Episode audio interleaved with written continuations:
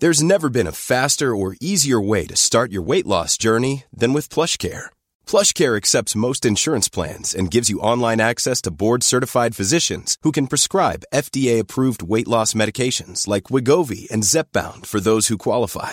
Take charge of your health and speak with a board-certified physician about a weight loss plan that's right for you. Get started today at plushcare.com slash weight loss. That's plushcare.com slash weight loss. plushcare.com slash weight loss.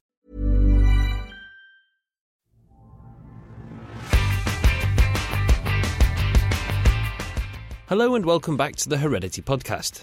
This month, we'll dive into a review of phenotypic plasticity in aquatic gastropods and test between two hypotheses of how the two banded sea bream recently got established in the Azores.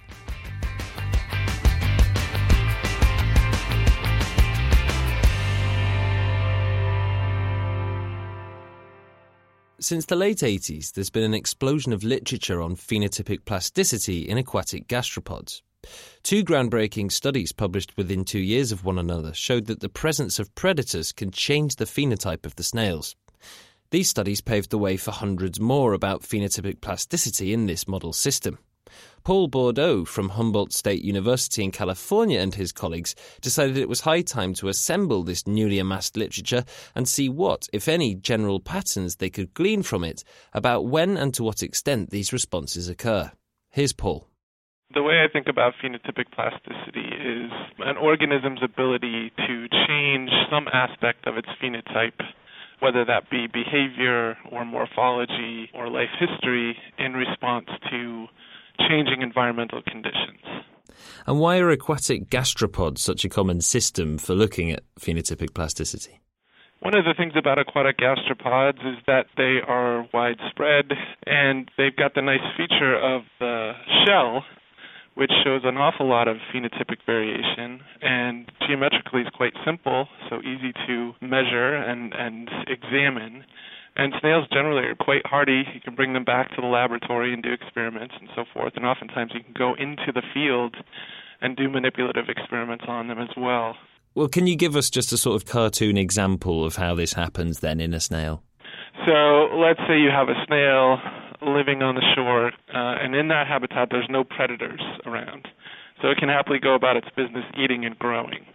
In another habitat, there might be a lot of predators, things like crabs that can eat the snail by opening its shell, cracking open its shell. In that habitat with the crabs, the snail might produce a thicker, more robust shell that protects it against um, being cracked open by a crab. Even though both those sets of snails have, you know, potentially identical genomes. Right, exactly. And so studies into phenotypic plasticity, they're quite common in the gastropods. And you, this month for Heredity, have done a fairly comprehensive review, um, which involved a systematic literature review and, and also a meta analysis. Um, first of all, how did you go about finding the papers for the review? So we use this process of systematic review, which is somewhat new to ecological research or biological research where you use a certain set of search criteria to generate a universe of papers. So we went in and just searched um, very simply for papers on gastropods, phenotypic plasticity, and we used sort of variants on both of those terms.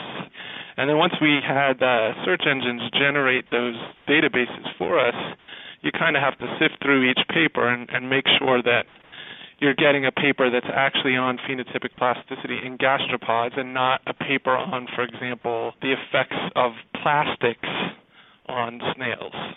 So that's the systematic review. And then the meta analysis is a way to sort of combine the results of all the individual studies in a way that allows us to sort of test hypothesis or ask questions in a more general way. Right. So, what sorts of things were you hoping would come out of this meta analysis? In some ways, it was a bit exploratory, but we knew that we wanted to sort of compare and contrast marine and freshwater gastropods and the amount of phenotypic plasticity that those two groups of organisms show because they live in very different habitats, um, especially in terms of calcium carbonate availability, which is what they use to build their shells. The main things that shocked me was that freshwater gastropods showed three times greater plastic responses than the marine counterparts. Right. That was pretty shocking to us as well. We kind of had several alternative hypotheses for what to expect. The biggest environmental difference that we foresaw between marine and freshwater habitats is just the availability of calcium carbonate. In marine habitats, calcium carbonate is very available to gastropods to build their shells.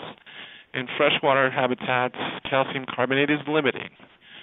If it's difficult for the snail to sort of accumulate, transport, and deposit calcium carbonate, you only want to put more of that material into your shell if you absolutely need to.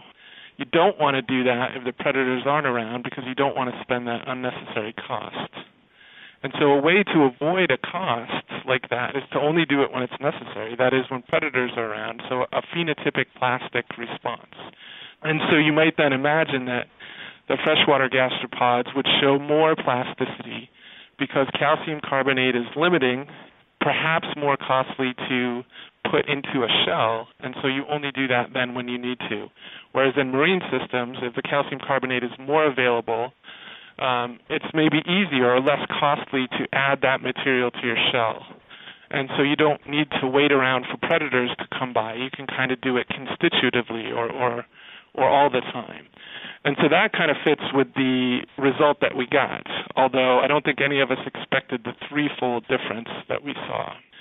I should note that there's another alternative hypothesis for the result that we got, and that is that we tend to see that the magnitude of plastic responses is greater when organisms experience more environmental variation.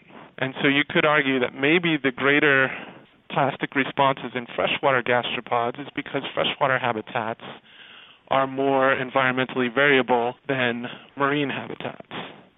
And really, we just don't know much about what environmental heterogeneity means and how it sort of is associated with plastic responses in the system. Um, we don't really have the data to address the hypothesis that heterogeneity is greater in freshwater systems compared to marine systems. And there was another question that your review posed, which was directly related to that environmental variability, and that was, you know, was there a difference between the different larval dispersal modes because they were hypothesized to perhaps mean differences in environmental variability? Did, did anything come out of that question?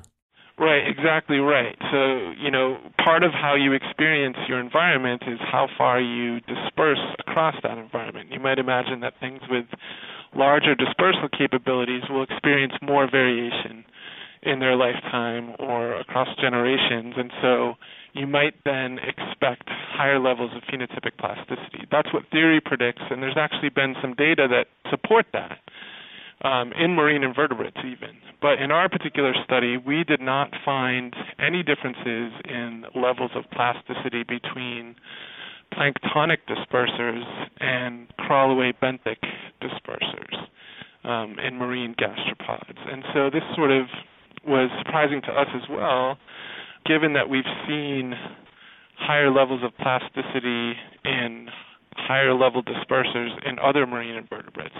But again, it gets back to this idea that we still don't really have a great sense for what environmental heterogeneity means from the perspective of the gastropod.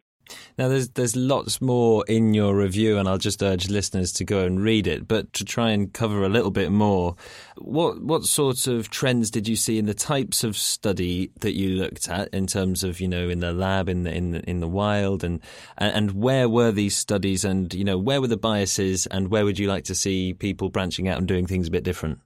That's a great point too. Um, much of the work that has been done has been done in temperate systems we have very little data from tropical habitats. Some of the most diverse assemblages of gastropods that there are are in tropical habitats. So having more data from different geographic regions um, would certainly be beneficial, both for understanding, you know, when and where plasticity evolves, but also sort of getting at these hypotheses about calcium availability and how that might affect the expression of the plastic expression of gastropod shells. In temperate habitats, water is colder. Colder water is more difficult to, again, accumulate calcium carbonate and, and calcify your shell. Whereas in warmer tropical habitats, it might be easier to do that because in warmer waters, calcium carbonate's easier to accumulate and deposit. And I suppose taking some of these studies out into the wild as well um, would get at another point in your review, which was that not many of these papers really assess the link between these plastic responses and the actual fitness consequences. Yeah, that's another big gap I think that is important to mention. A lot of these experiments are laboratory experiments, ca- carefully controlled, um, really well done. We've learned a lot about how the organisms respond what are the sort of environmental cues or conditions that promote those responses, but we know relatively little about the fitness consequences of those responses. We sort of make these adaptive arguments for these responses. You know, the gastropod makes a thicker, heavier shell. We assume that that's going to make it less vulnerable to a crab, but we really haven't done those tests where after we do the experiment and get the expression of the trait, we then test the performance of the trait Hey, I'm Ryan Reynolds. Recently, I asked Mint Mobile's legal team if big wireless companies are allowed to raise prices due to inflation. They said yes. And then when I asked if raising prices technically violates those onerous two-year contracts, they said, "What the f*** are you talking about? You insane Hollywood ass." So to recap, we're cutting the price of Mint Unlimited from $30 a month to just $15 a month. Give it a try at mintmobile.com slash switch. $45 up front for three months plus taxes and fees. Promo for new customers for limited time. Unlimited more than 40 gigabytes per month. Slows. Full terms at mintmobile.com. Ever catch yourself eating the same flavorless dinner three days in a row? Dreaming of something better? Well, HelloFresh is your guilt-free dream come true, baby. It's me, Keke Palmer. Let's wake up those taste buds with hot, juicy pecan crusted chicken or garlic butter shrimp scampi. Mm. Hello Fresh. Stop dreaming of all the delicious possibilities and dig in at HelloFresh.com. Let's get this dinner party started.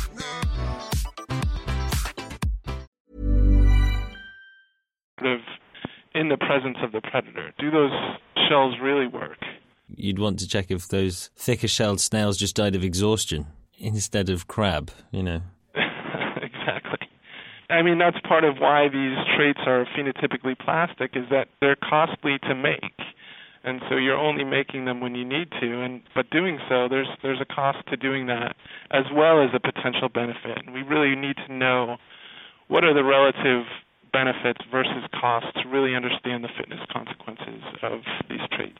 Okay, well, we're going to have to wrap up soon, but um, as you mentioned, um, this this review and a lot of the literature has been dominated by these predator-induced examples of phenotypic plasticity.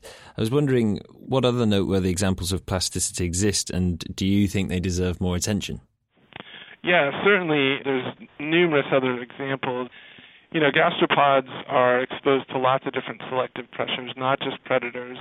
I'll use marine gastropods as an example. They're living in these intertidal reefs where wave exposure or currents, strong water motion can affect their fitness as well, knock them off the rocks and so forth. Um, and we have a few examples that show that these snails can change the size of their foot, for example. The foot is what they use to cling to the rocks, and if they live in a wavy habitat, they make a bigger foot that clings to the rocks better. If they live in a more quiet water habitat, they don't need to make that big foot. Their foot's smaller. They're not quite as tenacious at clinging to the rock.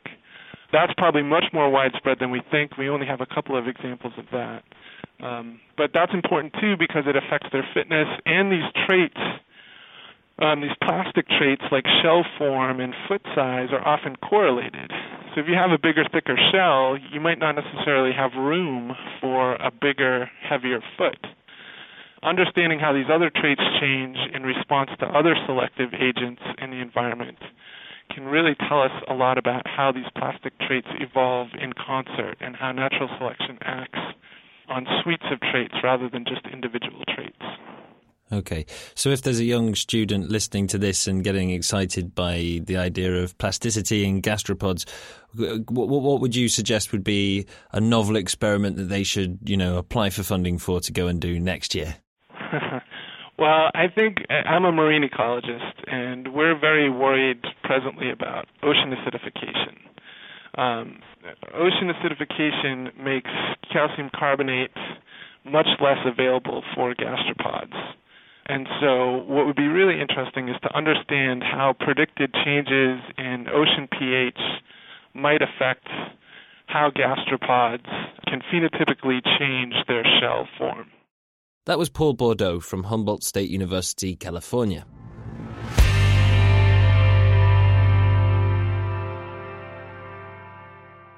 Now, remaining in the aquatic realm, our next story this month is about a species of fish off the coast of the Azores.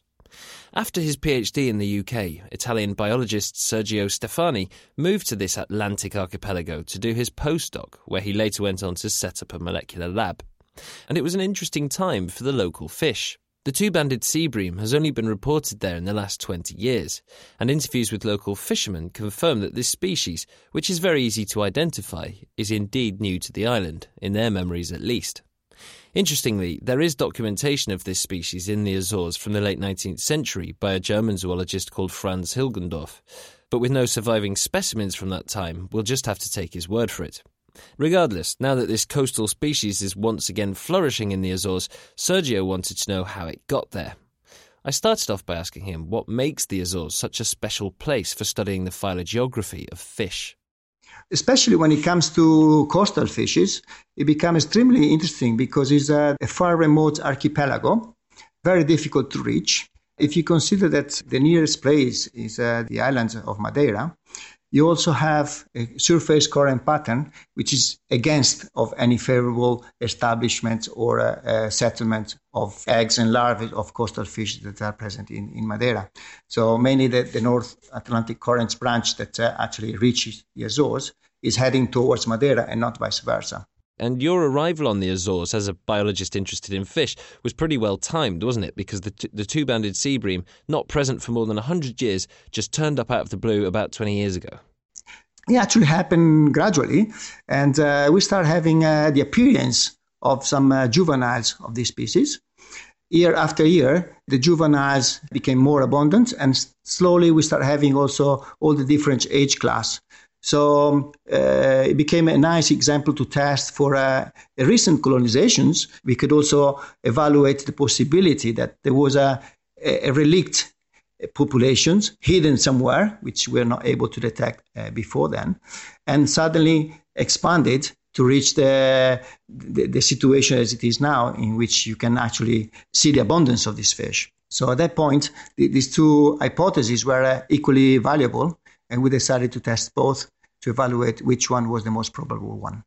Okay, so you had these two main hypotheses about why these fish were here. There was either this relict population that was hidden and small, and then there was a recent expansion, or there was a recent colonization event from the continent or from, an, uh, from another island.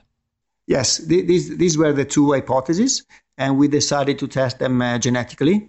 Of course, we had uh, two type of uh, expectations. In the case of uh, recent colonization, we were expecting to have some sort of genetic pattern from uh, the source populations, a level of similarity. On the other hand, if uh, that was a population which was very small sizes and uh, rapidly expanded, then at a certain point we expected to have uh, a strong genetic divergence from any neighboring uh, potential source site. Plus, with the demographical expansions, you would also expect to have by genetic drift an increased form of, of differentiation. Okay, and so to get at this, you, you did a fairly comprehensive analysis of mitochondrial DNA, uh, a coding region of nuclear DNA, and uh, microsatellite markers. Yes, we decided to go for uh, three type of different markers which had different mutational rates. Which means uh, if I use microsatellites and I find any difference, this is something that happens very recent. While uh, if it was so recent, you would expect much less differences detected on the more conservative genes. Likewise, if the differentiations was a, a, um, much older, then even the more conservative uh, markers would have detected uh, this sort of uh, um, pattern. Well, let's hear about the differentiation in these different markers then. What do your results tell you? Was this an ancient population that's expanded, or, or was this a recent colonization from somewhere else? Yes, our results are uh, strongly supporting recent colonizations due to the fact that uh, although we have uh, a, a, marked genetic differentiation, this one was not uh, corroborated by unique features in the alleles as well as in the haplotypes to justify such a long-term separations. Therefore, we do not expect such pattern uh, expressed in a, in a population that has been uh, relict and suddenly expanded.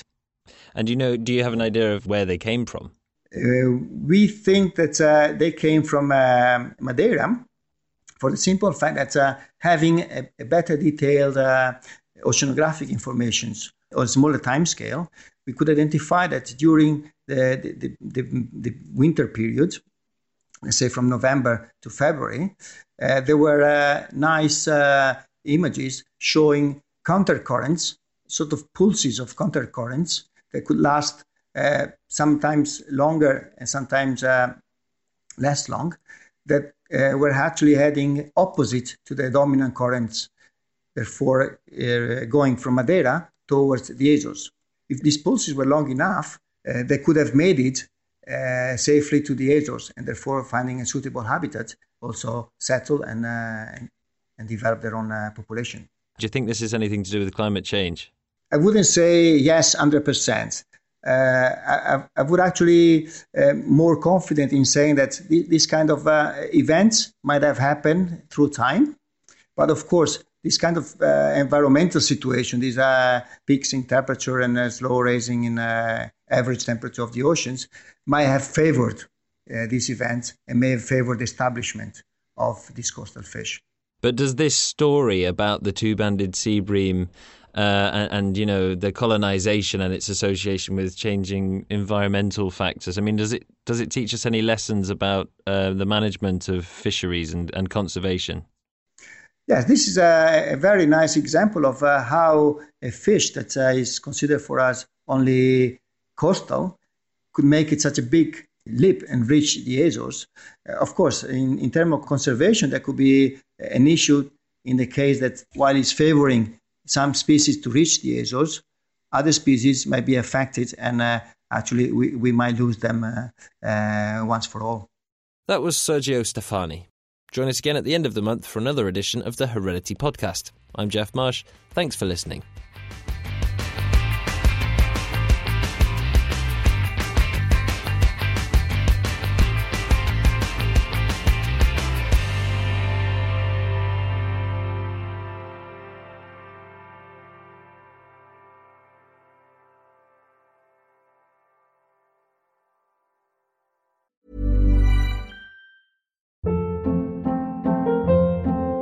Hold up. What was that? Boring. No flavor. That was as bad as those leftovers you ate all week. Keke Palmer here, and it's time to say hello to something fresh and guilt-free. Hello Fresh. Jazz up dinner with pecan-crusted chicken or garlic butter shrimp scampi. Now that's music to my mouth. Hello Fresh. Let's get this dinner party started. Discover all the delicious possibilities at hellofresh.com.